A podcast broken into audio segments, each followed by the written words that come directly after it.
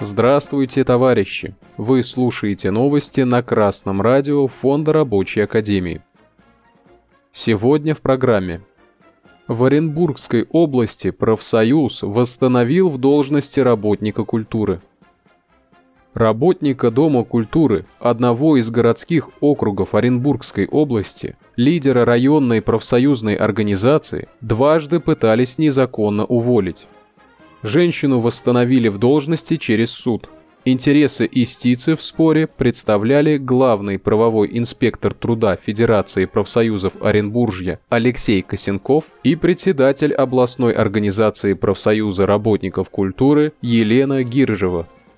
Согласно Трудовому кодексу, если работник, не освобожденный председатель первичной профсоюзной организации или заместитель председателя – его увольнение должно быть согласовано с вышестоящей профсоюзной организацией.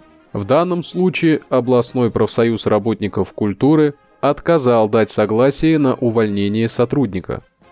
Было проведено заседание президиума, на котором принято единогласное решение отказать в даче согласия на увольнение председателя профсоюзной организации Дома культуры, рассказала глава профильного обкома Елена Гиржева.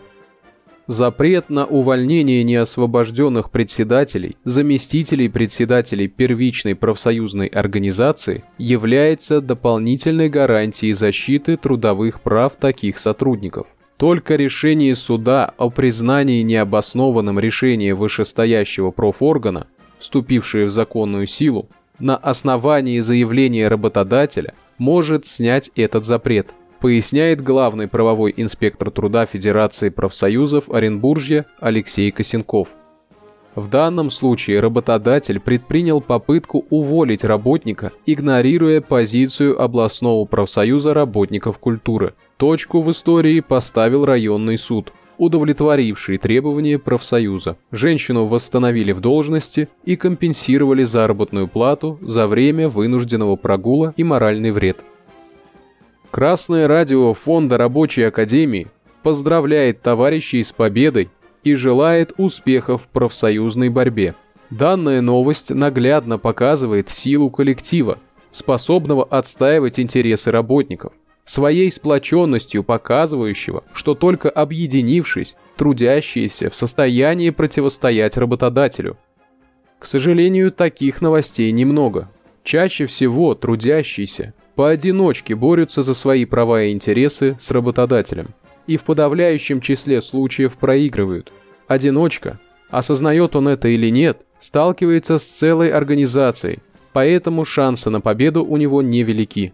Профсоюз тоже организация, которую создают работники той или иной сферы для борьбы за свои трудовые права. Поэтому шансы уравниваются.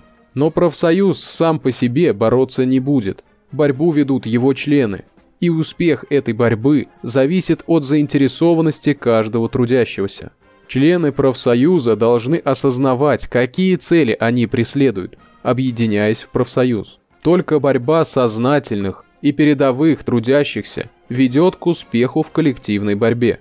Такие успехи успели показать Российский профсоюз докеров, Федерация профсоюзов авиадиспетчеров России, профсоюз медицинских работников «Действие». Будем надеяться, что подобных новостей, как и боевых пролетарских профсоюзов, будет все больше и больше.